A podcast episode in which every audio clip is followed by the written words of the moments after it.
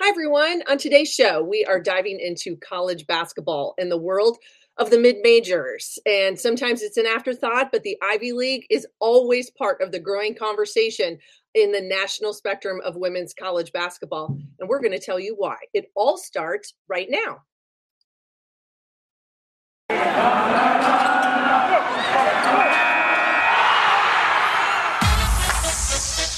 You are Locked On Women's Basketball your daily podcast on women's basketball. Part of the Locked On Podcast Network. Your team every day.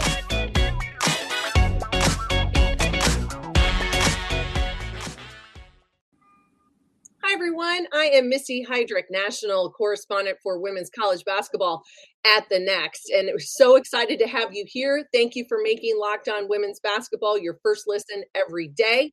We are free and available on all platforms, including YouTube. You can find me on Twitter at Missy Heidrich and be sure to follow the Next at the Next Hoops and this podcast at Locked On Women's Basketball. I am so excited and so happy to be joined today by Jen Hatfield. And Jen is a managing editor and one of the outstanding journalists that covers women's basketball at the Next. And she also happens to be an Ivy League alumnus, which we will throw in there to start, um, and a wealth of knowledge when it comes to Ivy League women's basketball. And Jen, I think one of the things that if people follow us at the Next, and we hope that they will continue to and join us now, um, you and I probably wear our love for mid major basketball on our sleeve because it continues to elevate the national conversation all across the country as we think about tournaments and in all of the i think the the the buzz around college basketball today things like the portal and etc but the ivy league continues to elevate itself each and every season and i think the 21 22 year really was not a disappointment Absolutely. It was it was a great season and and you know some people might look at Princeton's 14 and 0 conference record in the regular season and say how boring, but it was actually a, a really great uh, Ivy League season. Lots of youth around the league, but very competitive, especially the the race for the final Ivy League tournament spot came down to the wire and actually was decided on a tiebreak. So um, even though Princeton was was doing its thing at the top, they have a new challenger emerging, and it was a very um, entertaining uh, race. I feel like that new challenger in Columbia, when they go 12 and 2 this season, they're 25 and 7 overall. They made a run through the WNIT, but those two losses are just to Princeton. So, do we feel like things are sort of, um, you know, you're kind of the, the cream is rising to the top, so to speak, with just a couple programs? But yet a lot of competitive games all season. And I think teams really did push both Princeton and Columbia throughout the year. Yep, Princeton's most competitive game in the regular season was probably to Yale. They lost by 12 points, and they were looking to be in trouble uh, in the second half. And then in the Ivy League tournament, they got pushed to the wire by four seed Harvard um, in what was a, a thrilling game so they had they had their challenges, um, even though they they came out with that that clean record, and and Columbia too was pushed. Um, at times they were a bit of a second half team this season and had to you know come back from some deficits. Um, Yale pushed them, um, you know several teams pushed them. So um, I think it's easy to look at the standings and again draw some conclusions, but watching the games, we got a lot of really really great games in the Ivy League. Well, this Princeton team, they had both the player of the year and the defensive player of the year. The rookie of the year actually came from Harvard, um, who we'll talk about a little bit later, a freshman from Texas and Harmony Turner. But when you think about those two players that really led the way for Princeton, Abby Meyers, player of the year, and then Ellie Mitchell, who was the defensive player of the year. What kind of impact did those two kids have on that season and really kind of elevating this program that Carla Berube is building there. Yeah, it's funny when you think about Abby Meyers uh, coming into this, coming into last season. We didn't quite know what to expect from her, um, which is crazy to say and think about when you look at when you're looking at the unanimous Ivy Player of the Year, an honorable mention All American, all of that. But she averaged something like six points uh, the season before that, which uh, was in 2019-20 because the pandemic canceled the entire intervening season.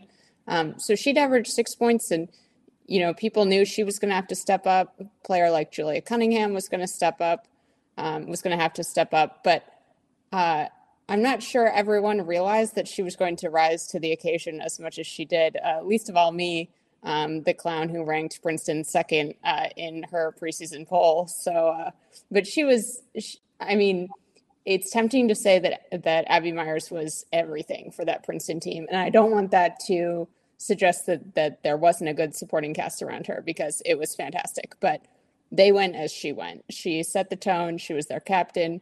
She played with a swagger that you could see through your TV screen. Um, she was their leading scorer. She just she set the tone in all ways, on and off the court. Um, and so that's going to be a big hole for them next year. Um, but I don't think I'll be quite as as silly uh, where I rank them uh, heading into next year. Um, until further notice, they have to prove to me that that uh, they don't deserve to be on that one line. Um, and so, so Ellie Mitchell is the backbone of that Princeton defense that is so you know, for the past several seasons, it's been one of the best in the country. Really a pain to play, to play against. I, have talked to several opposing coaches about that Princeton defense. Um, and Ellie Mitchell is is their five player. She's only six one. They had a pretty undersized defense, which, when you think about all that they accomplished, is even more impressive. But she, um, you know, she's near the top of the Ivy League in steals per game as their center, effectively. Um, she's just a she's a great rebounder. Um, she just she gets putbacks. She just she's at the top of the scouting report for a player you have to block out. So she's just very well respected on both ends. And but I would say like some of her stiffest competition for defensive player of the year was on her own team.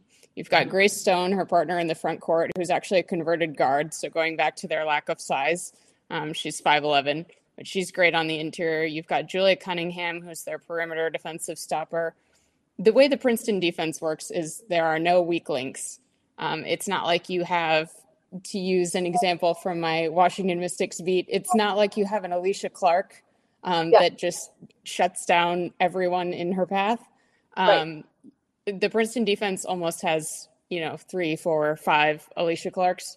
Mm-hmm. Um, and there's no, there are no liabilities. Even a player like an Abby Meyers who who came in as, as a freshman and, and was asked uh, by then coach Courtney Banghart, "Did your high school coach ever teach you defense?" Um, she she evolved during her career to the point where she was definitely not a liability on that end and very engaged and uh, kind of a pain in the neck to play against. Well, and I think the thing about this Princeton squad going 25 and 5 last year, and as you mentioned, regular season and the Ivy League tournament title, but they continue to be part and maybe even a bigger part of the national conversation if people weren't really paying attention you know that happens. We know in the world of college basketball that a lot of the mid majors maybe are an afterthought or they convert people don't notice them until we get to tournament time. Well congratulations princeton busted a lot of people's brackets because they had that huge upset win of kentucky in the first round. Abby Meyers get 29 points but it really was won with their defense. And so I think how does that win and that elevation transfer into next season for a team like Princeton and maybe overall for the league? Yeah, I think it's a great um, kind of bar going into next season. Uh, the same thing could be said too with Columbia's run through the WNIT. It gives the team confidence that it can be done um, has key players who may not have had that experience, shows them that they can do it, and then they come in um, knowing how to win. So, so if we were talking about the difference between Columbia and Princeton this season, I think it boils down to Princeton knew how to win already. They they have a championship tradition, and Columbia was learning how to win. Um, and for Princeton, you know, not all of its players had that postseason winning experience. So they just learned even more how to win that they can bring back. Someone like a Kaitlyn Chen, who was a sophomore last year, but in her first season playing because of the pandemic, and who scored a career high 30 in the Ivy League tournament and was just unstoppable. She comes she comes back for her junior year um, with that experience, knowing that she can take over a game at any point. Um, that whole Columbia team now knows what it feels like to beat a Boston College and and a Clemson, which they did in the regular season, um, and comes in saying, "Hey, we'll we'll play anybody. We'll we can beat anybody." So I think that's only going to raise the bar for the Ivy League.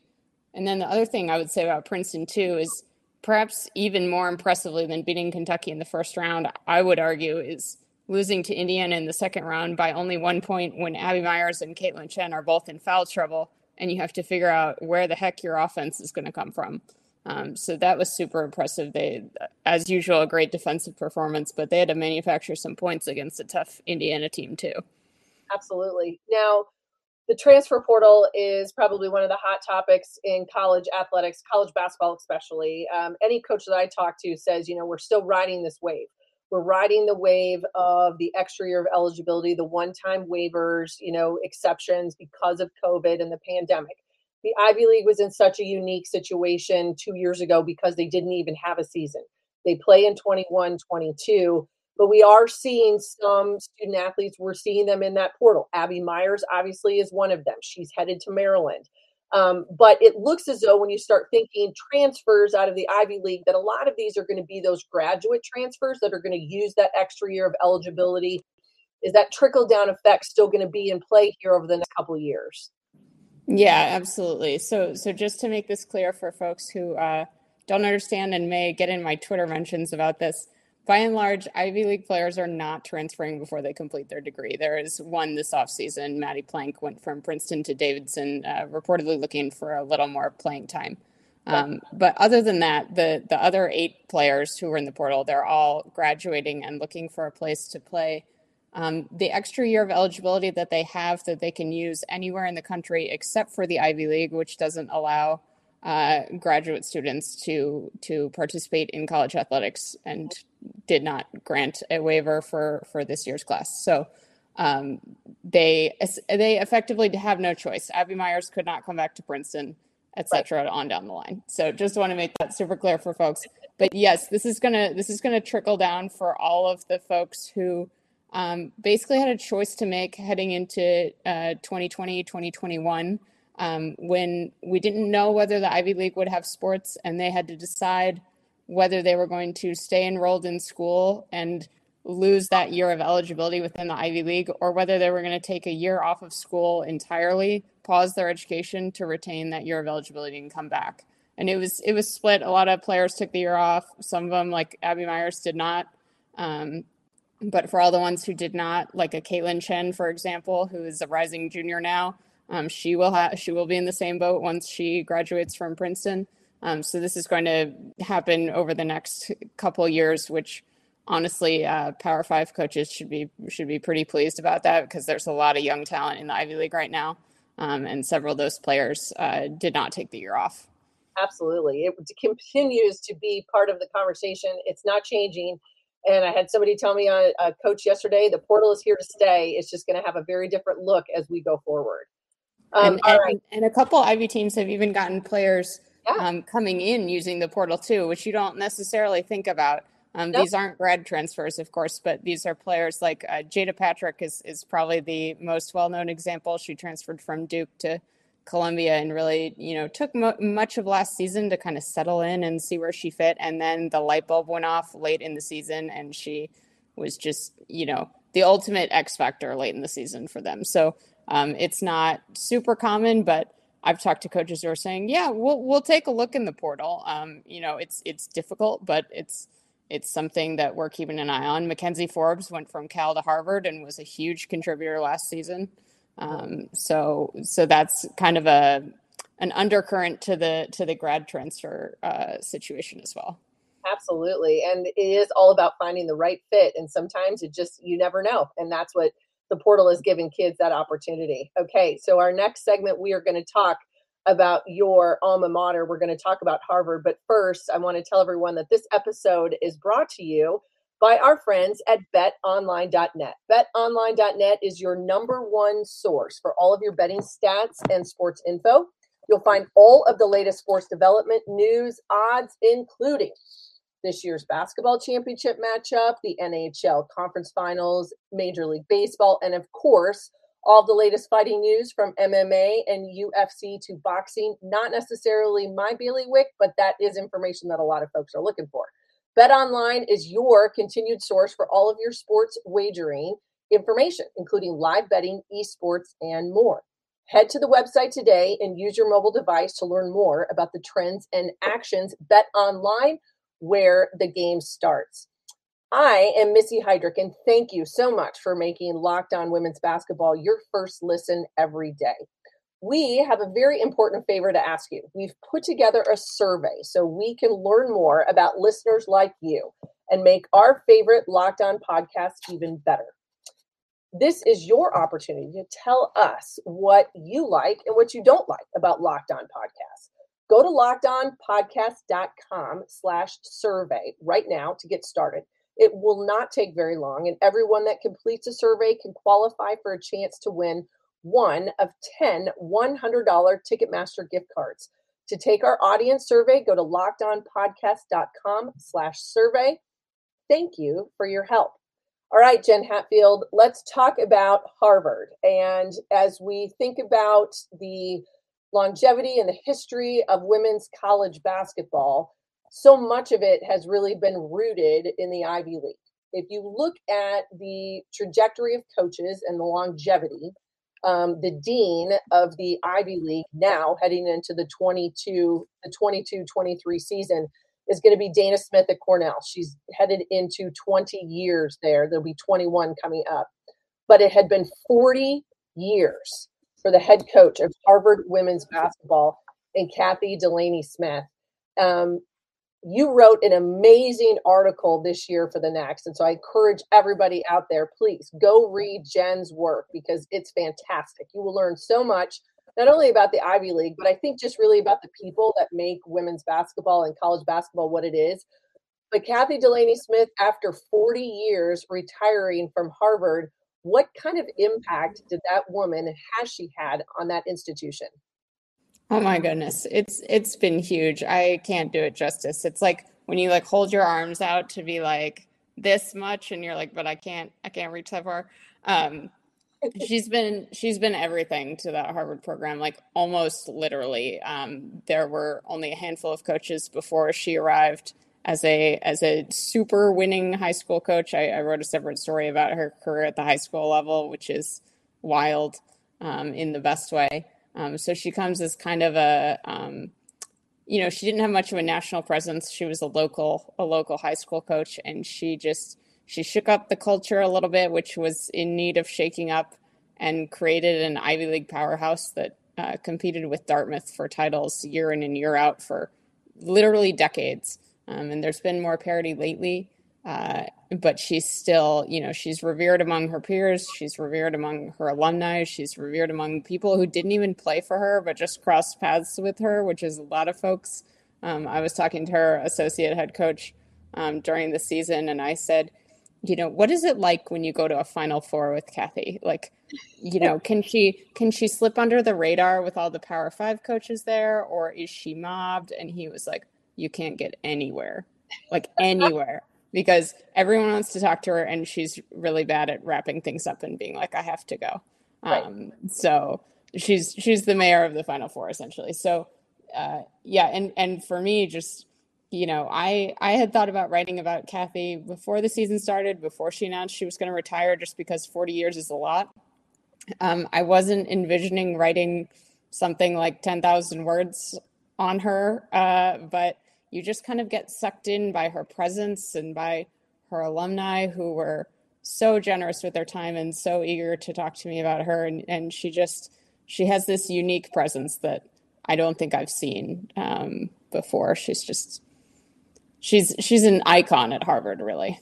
Absolutely. It sounds to me and in, in um, one of the things that i've pulled out that she really um, emphasized maybe from the beginning was relationships both the relay as you said and those relationships but it was also within the harvard community within within the institution and understanding the uniqueness of the ivy league because you know like as we were just talking about earlier you know they do not have that extra year exemption and they don't take graduate transfers in the ivy league. You know things are different there she embraced that and then was able to build something out of that and finding young people that wanted to be part of that how what what ultimately was the sales pitch what was the recruiting pitch that got a kid to say no somewhere but yes to harvard This is funny because I actually I asked her straight up, like, pretend that I'm a recruit that you really want and tell me what your pitch is. Yeah. And part of it's part of it's in like her tone and her delivery too. So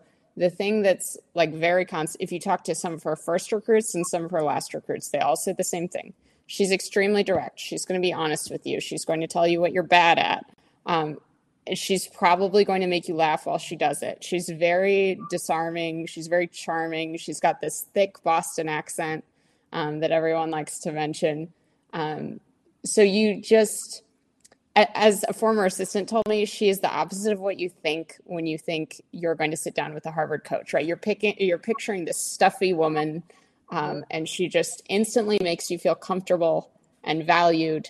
And when you sit down with her she talks to you like you're the only person in the room. So that's kind of the what it's what it's like um, on a personal level. And then uh, what she quipped to me was uh, if you have an opportunity to come to harvard and you don't think about it very seriously then you're not that smart so in, envision that in the boston accent. I won't i won't deliver it that way but that's kind of that's kind of the the um that's kind of the pitch. It's it's not that complicated. I mean harvard's a a big brand name that that folks know and she basically says look you don't have to sacrifice your academics for your athletics and you don't have to sacrifice your athletics for your academic goals either because the Ivy League is such a strong basketball conference you know right. in the early years for for players who may be worried that the sports weren't uh, up to up to the right level she would say come watch a practice you'll see how good we are um, right. and you'll see that you want to be part of this so um, yeah, it's a, it's a kind of deceptively simple sales pitch, um, and it, it, it works. She,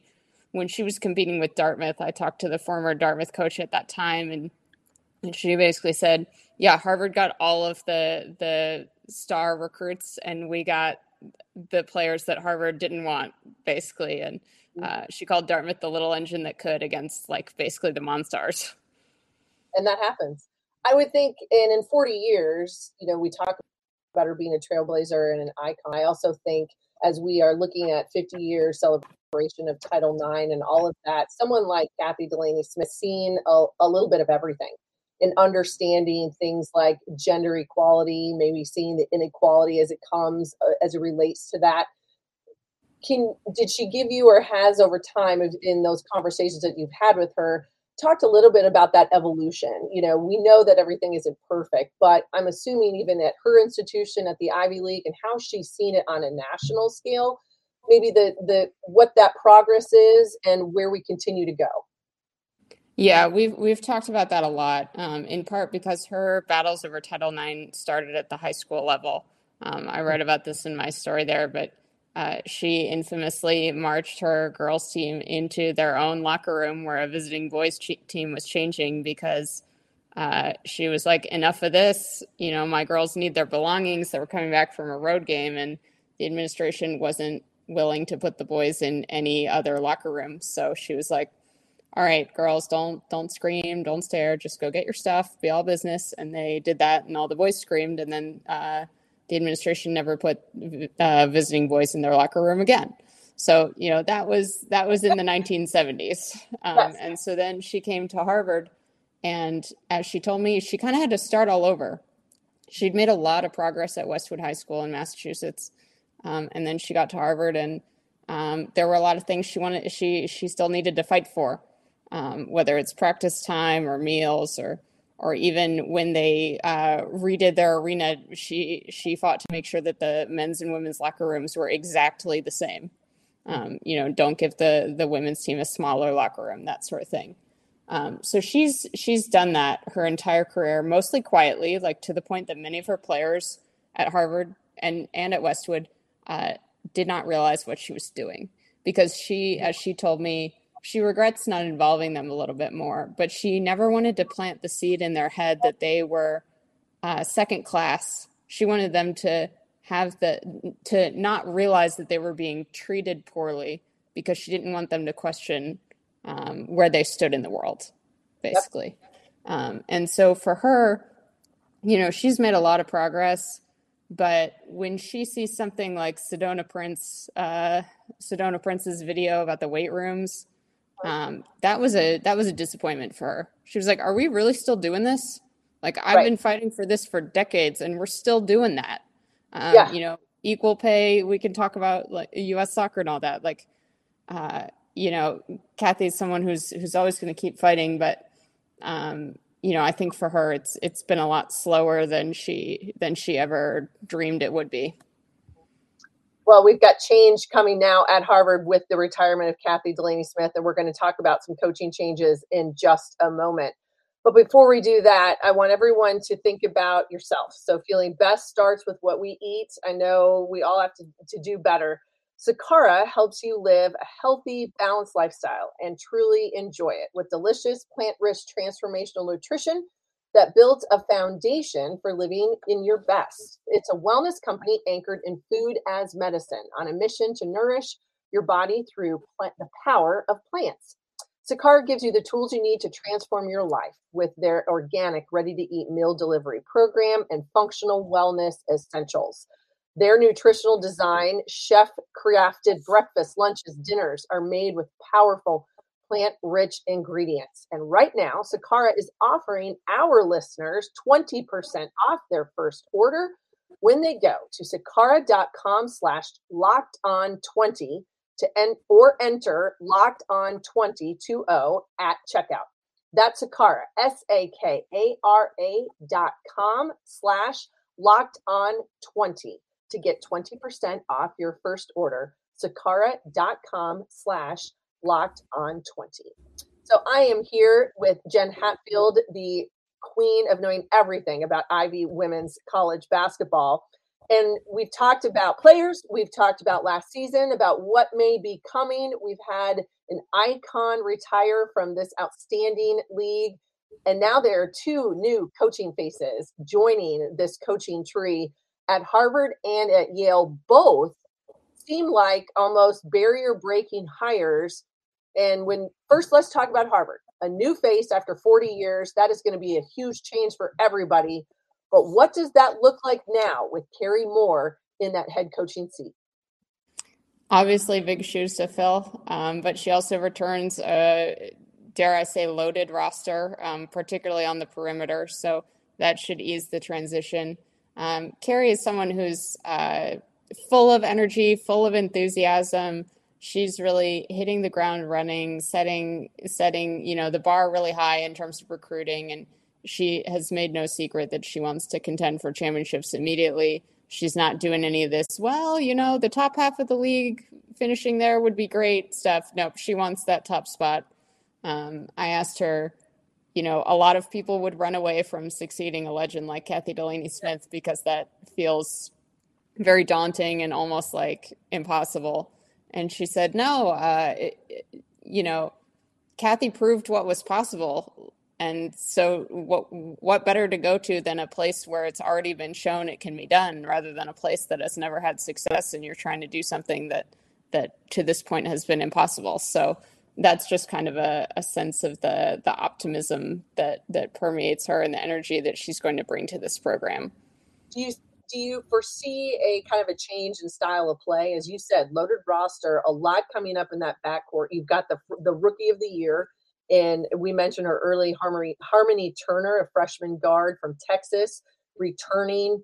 Um, does what they do on the floor change a lot, or is it just going to be about putting together a roster that continues to elevate this program? It's a little bit hard to say because Kathy was a little bit of a chameleon, which is actually a word that her associate head coach used, and I love that description. She would change up her playing style style to suit her personnel, and did so very dramatically actually last season because uh, Harvard had not a lot of size that was ready to contribute on the interior, so she pretty much went five out, uh, and they shot a ton of threes. You know, Columbia's Megan Griffith told me. Uh, you know, Harvard takes a lot of shots that might not be good shots for our Columbia team, but they were good shots for that Harvard team. Um, and so last year was so, you could call it extreme that I don't think they'll keep that up, especially since they've recruited some size and have more of that coming inside. So they won't have to, uh, you know, kind of cover up that um, as much. Um, but I think I think Carrie's going to kind of go back to basics a little bit. Um, focus on the defensive end of the ball, which is probably where they struggled more last year than the offensive end. Um, so I think we'll see a, a more I don't want to say defensively oriented because obviously Kathy cared about defense, but I think we'll see a team that that you know plays maybe a little bit more of a traditional style that's that's defense first, even though they'll still be able to shoot the lights out with a bunch of with, with a bunch of guards returning. We mentioned it earlier, but Dayna Smith at Cornell, 20 seasons. You've got Mike McLaughlin at Penn, 13. Megan Griffith at Columbia after their outstanding season. This was she was finishing sixth.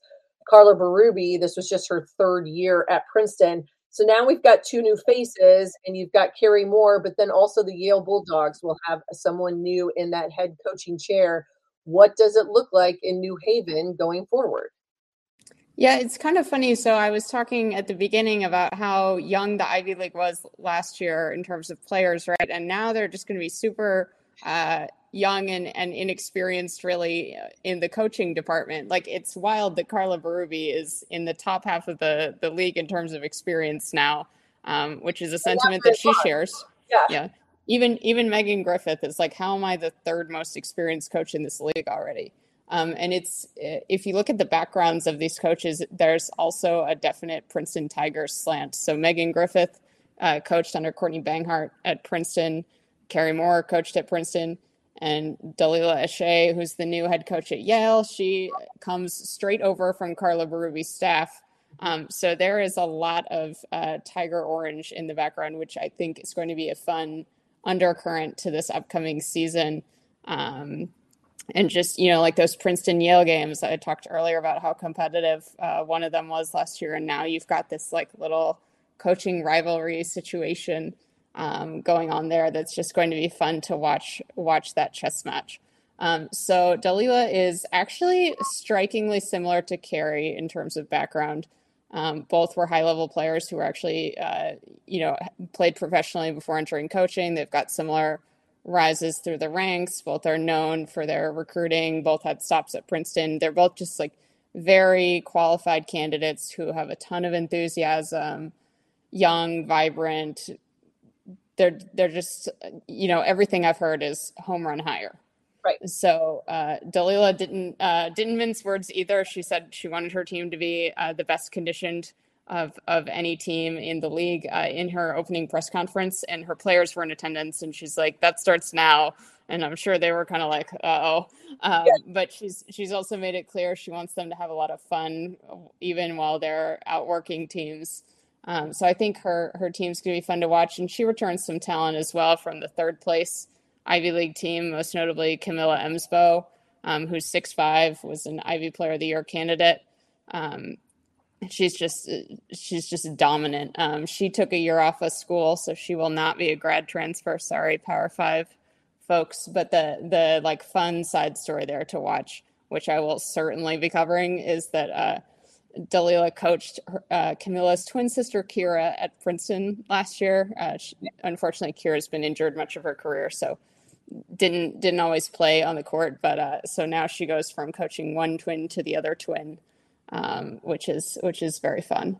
It is well, and I think it's also, as you said, you've got two teams who have had you know sustained success who have coaching changes. A lot of times we think that coaching changes are coming because a program is in need of a reset or a retool.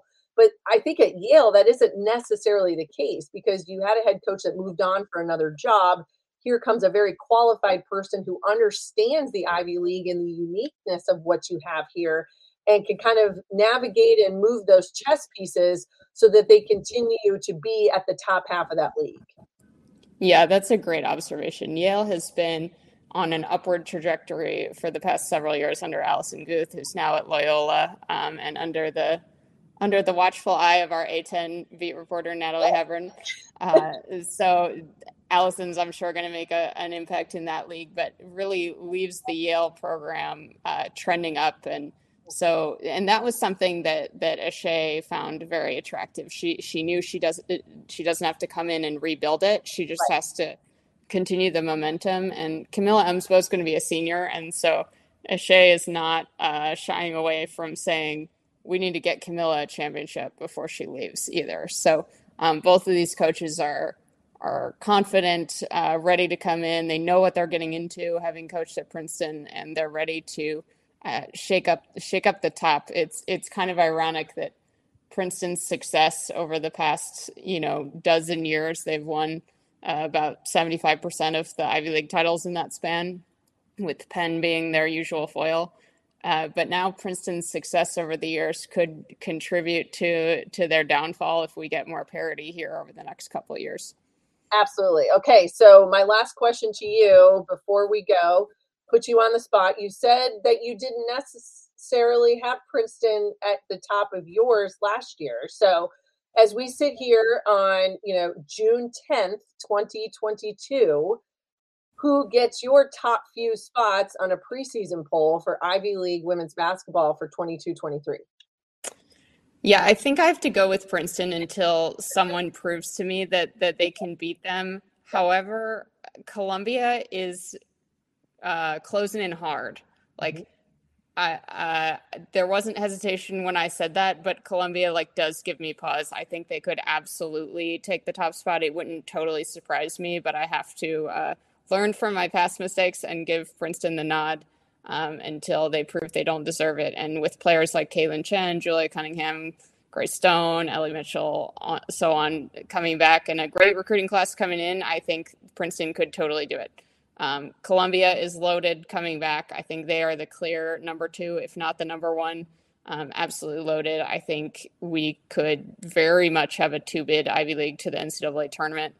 Um, so we'll see how that goes. That's going to be something to watch all year. And then after that, it gets complicated, um, in part because of the coaching changes.